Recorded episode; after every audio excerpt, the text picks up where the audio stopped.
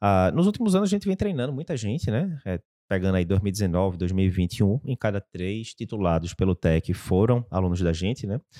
É, e a gente conseguiu mapear ao longo desses anos todos, né? Dos milhares de alunos que a gente treinou, quais são os principais problemas que o pessoal tem para organizar, né? Um, um método de estudo tal.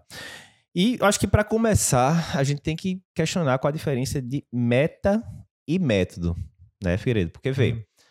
Meta, todo mundo que vai prestar a prova do TEC tem a mesma prova, a mesma meta.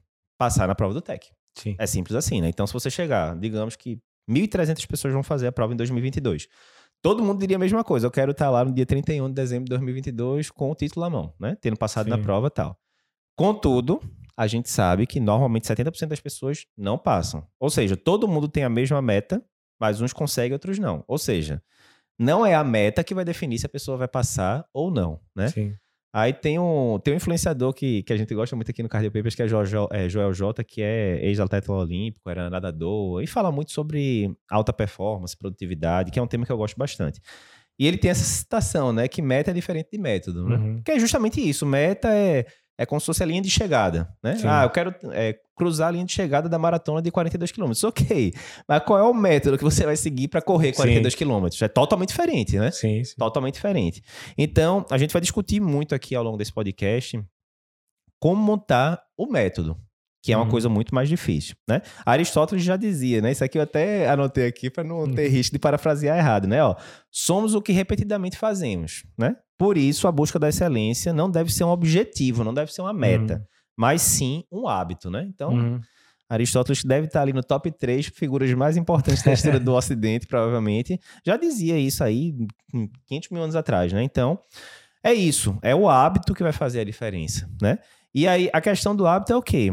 O hábito ele exige consistência, ele existe todo dia, né? Uhum. Patrícia diz que Patrícia, minha esposa, diz que eu sou muito exagerado, né? Porque quando eu vou começar as coisas, para mim, ou é todo dia ou não é, né? Uhum. Então, sei lá, exercício físico. Quando eu comecei a fazer exercício físico, era, sei lá, dois dias por semana, três dias por semana. Rapidamente eu falei, olha, vai ser domingo a domingo. Ela, não, você é muito exagerado, a pessoa tem que, tem que ter um dia para descansar. Não, filho, não tem isso aqui não. Porque para mim, ou é todo dia ou não é. Porque eu acho mais fácil colocar um hábito desse jeito, né? uhum. né?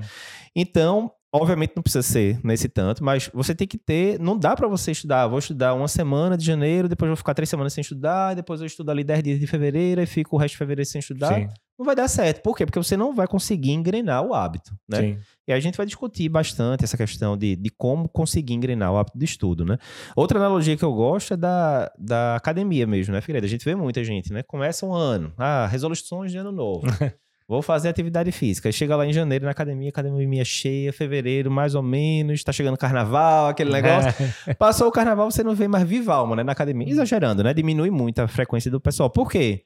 O pessoal tava ali baseado na motivação no começo, né? Motivação, oba-oba, hum. todo mundo, tal, não sei o quê. Mas a pessoa não tinha disciplina, né? Sim. Aí na hora que a motivação baixa, e ela vai baixar sempre, em alguma hora, né? Não tem hum. pessoa que está sempre, é, sempre motivado. Na hora que a motivação baixa, a disciplina devia tomar o lugar. Na hora Sim. que a pessoa não tem a disciplina, já era. É, a falta né? de consistência não vai deixar você criar o hábito que. Faça a confissão, já teve esse problema da Eu já tive esse problema. Eu já tive várias vezes, pelo amor de Deus. eu já tive várias vezes também. Várias vezes. E aí tem aquelas regras, né, Figueiredo? Eu me lembro até, por exemplo, na, tem um livro que eu gosto muito, que é Hábitos Atômicos, que ele vai dando essas dicas, né, para você adquirir novos hábitos. Então, assim, uma das coisas é faça a coisa da forma mais simples possível que você consiga realizar. Sim. Porque é mais fácil você estar tá lá presente do que a qualidade do que você vai fazer, propriamente dito. Né? Então, eu mesmo, quando eu comecei a fazer exercício, eu comecei a fazer exercício em casa. Porque para eu fazer exercício em casa, eu tinha que ter, tipo, três passos: colocar a roupa, apertar o elevador, chegar no, no térreo lá no negócio e começar a fazer alguma coisa. Sim. Enquanto que se fosse para academia, tem que pegar carro, estacionar carro, não sei o que, contratar hum. academia, né? Então, aí depois de alguns meses de fa eh, fazendo exercício em casa, aí eu fui pra academia, porque eu já tava com o hábito já, né, hum. implantado, digamos. Então, acho que essa analogia da academia serve, porque tem muita gente que faz essa mesma coisa, começa a estudar muito bem pra prova de título em janeiro fevereiro, é, é o que eu digo, a vida acontece, né? Sim. Aparece alguma intercorrência na família, alguém tá precisando de ajuda, aí depois a pessoa vai viajar 10 dias, aí, ah, depois que eu voltar da viagem eu faço, aí voltou da viagem, tem que terminar o mestrado, sei lá o quê. E aí começa. E aí não Sim, chega nunca. Toda hora tem uma desculpa, você não consegue manter. Você não tem a consistência. Aí quando é que a pessoa vai estudar? Diz aí, faltando. estudar- faltando faltando duas semanas tempo? pra prova. Aí bate aquele desespero, É. né? Aí a gente sempre faz, né? A gente costuma fazer a revisão pré-prova, desafio, a pessoa chega lá com aquela gana do mundo. Não, as aulas do desafio deveriam ter quatro horas de duração em vez de uma. Não, filho, isso aqui é uma revisão. Se você Sim. quer uma aula de quatro horas, você tem que ir lá pro começo do Exatamente. ano fazer o É. curso completo, não o desafio, né? É. E a outra coisa é o negócio do exercício de final de semana também, que a gente brinca, né, Figueiredo? Ainda na, na analogia do exercício. Tem muita gente que é aquele negócio, tá? Você pratica alguma atividade física? Cara, lógico. Todo domingo eu tô ali na praia, pegando aqui que a gente tem É. Recife, todo domingo eu tô na praia jogando bola. Ah, certo. E segunda, terça, quarta, que não. Os outros dias não, mas no domingo eu jogo duas horas de, de futebol, né? Acumula, né? É. As horas que vai. E que a gente sabe que é, agora, do ponto de vista América, é um perigo isso, né? Sim. Porque isso daí tem até relação com o aumento de risco cardiovascular, na verdade, né? Sim. Porque você tá pegando uma pessoa que não é apta fisicamente para fazer uma quantidade grande, dando sprint, né? Correndo ali atrás de bola, Sim. tal lá. Isso é, tem até trabalho mostrando aumento de risco cardiovascular. Então, é aquela coisa, você não pode somar. American Heart diz que você deveria fazer 150 minutos né, de atividade moderada por semana. A própria American Heart fala: o ideal é. É. que você faça 30 minutos todo dia, pelo menos 5 vezes por semana. Né? Exatamente. E não que você junte 150 minutos numa, num dia só e meta bronca, É. né? A mesma coisa do vinho, né, Figueiredo? Eu vim pra sua dona pra isso. Como é que é o É. esquema do vinho? Diz Não, aí. fala que você pode tomar uma ou duas doses de vinho por, por dia, né? Daí o cara Isso. vai lá, não toma nada a semana inteira e toma 14 não Exato. vinho. Exatamente. Faz o binge, né? Que eles falam. Daí é Exatamente. É. relacionado com o aumento de risco cardiovascular da mesma forma. Bem- Perfeito. Então, é, do mesmo jeito que tem o binge drinking, tem, enfim, tem binge pra tudo que é isso, né? Você fazer uma coisa meio compulsiva, né? Sim. Então, a analogia disso para os estudos seria isso. É o cara que não estudou janeiro, não estudou fevereiro, não estudou março, aí faltando duas semanas para a prova, quer estudar tudo que tinha Sim. direito, né? Aí vai ficar estressado, não vai conseguir absorver o conteúdo, porque uma das coisas para você absorver conteúdo é aquilo, é você ver o conteúdo, revisitá-lo ao longo do ano, várias vezes, né? Que aí você vê, sei lá, no curso da gente, você vai ver semiologia no comecinho de janeiro. Teoricamente tá dominado semiologia, mas adivinha o que, é que vai acontecer? Quando for lá Hum. para março, você, como é que é mesmo aquela história daquele pulso Sim. venoso? Esqueceu. Acontece. Aí você vai pegar o livro de mapas mentais da gente, vai revisar, ah, é assim. Quando for lá para, sei lá, maio, aí eu tô chutando aqui as datas. Quando for lá para maio, você vai estar na aula de miocardiopatia, aí vai estar lá na aula de miocardiopatia hipertrófica falando sobre manobra valsal, você como é que é a história mesmo Sim. de valsal. Aí você revisita de novo, né? Se você tá querendo estudar tudo em duas, três, quatro semanas, fica E complicado. tem os esquemas né? simulados de provas, né? Porque os seus erros te tornam maiores, né? Então, Isso. ou você erra, aí fala, putz, eu errei, isso aí não devia ter errado, eu aprendi isso na aula. Aí Você Exato. vai acabar ficar com aquilo gravado e você não vai errar de novo. Não, eu vi um negócio É. muito massa no curso que eu tô fazendo, que assim, a- o que ele colocava, e faz bastante sentido. As duas formas de você crescer mais rápido são duas. Primeira, você procurar o desconforto. que a gente tende a ficar na zona de conforto, né? Fazendo o que você gosta, aquele negócio. Então, digamos, uma pessoa que já tá lá, consultório cheio, aquela coisa, e não tem a prova de título ainda. O que, é que ele vai preferir? Tá atendendo no consultório, ganhando mais dinheiro, fazendo o que ele já sabe, ou vestindo, entre aspas, a faixa branca de novo, né? Uhum. E estudando coisa que às vezes ele nem. A congênita, que ele nem vê no consultório, mas que cai na prova, etc. Né? Ele vai Uhum. querer continuar na zona de conforto. Então, procure o desconforto. Isso vai servir para qualquer coisa, né? Tava ensinando as meninas a andarem de bicicleta, né? Luiz aprendeu já tem uns dois anos, Bia aprendeu tem poucos meses, que é a minha mais nova.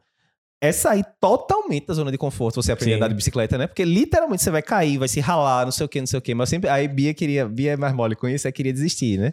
Luiz é mais perseverante, né? Que é a minha mais É. velha. Aí eu falava, Bia, aqui é o seguinte, filha, se você não passar por essa zona de desconforto agora, você não vai aprender nunca. E aí Sim. vai estar lá suas amigas. Já tem algum amigo que sabe andar de bicicleta? Tem, minha melhor amiga já sabe. Pois é.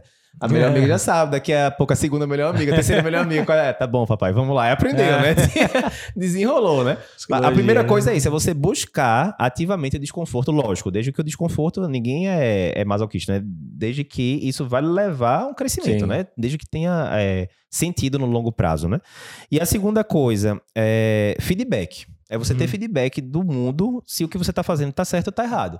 Então, por Uhum. exemplo, uma, uma pessoa que está estudando para a prova de título, o, ela certamente terá feedback no dia da prova de título. Uhum. Concorda? Mas não é um bom momento para você ter feedback. Imagina, Sim. você estudou o ano todo, aí de repente você chega, acertou metade das questões que devia ter acertado. Opa, acabei de receber feedback do mundo que eu estudei do jeito errado. né? Aí passou um ano todo tal. Não é muito melhor você estar recebendo esses feedbacks ao final de cada mês, através de simulados. Ó, tirei oito, né? Obviamente, tirando acima de sete tá de boa, né? Não, tirei Uhum. cinco nesse simulado. Pô, Alguma coisa eu tô fazendo errado. fiz alguma coisa errada, vou perguntar aos professores, né? O que é que tá, Uhum. tal, enfim, né? Perguntar qual foi a média do pessoal, né? Então, procurar feedback do mundo o mais, bre... o mais é, frequente possível e sair da zona de conforto. A prova de título é Uhum. muito isso. É procurar feedback através de simulados, né? Questões e tal. e sair da zona de conforto e ter uma rotina de estudo, né? Que nem sempre vai ser o que você vai querer fazer. Uma segunda noite, em vez de você estar tá estudando, você podia estar tá vendo Netflix com a esposa, tomando um vinhozinho, aquele negócio. Mas a longo prazo, uhum. o que é uhum. que vai levar a você se tornar o que você quer no futuro? É ficar tomando vinho e vendo Netflix durante um tempo? Ou é estudar? Durante um tempo, provavelmente é estudar. Todo mundo Sim. já sofreu isso com faculdade, vestibular, residência e, e assim por diante. Você não né? precisa deixar de viver a vida, né? Mas é, isso. É, naquele momento, você destina aquele horário pra... Exatamente, exatamente. Né? Aí são aquelas, aqueles trade-offs que você faz, né? Ó, é. Vou dar aqui o gás durante alguns meses para depois... É o que a gente sempre fala. A dor passa, mas o título fica, uhum. né? Às vezes você vai ter que dar o gás durante um ano para passar na prova de título título. Acabou, você matou aquele dragão, o título tá ali, o, o, o, dragão não vai ressuscitar, o título não vai embora, ele vai ficar com você até o, até o final uhum. da vida, né? Então, tranquilo.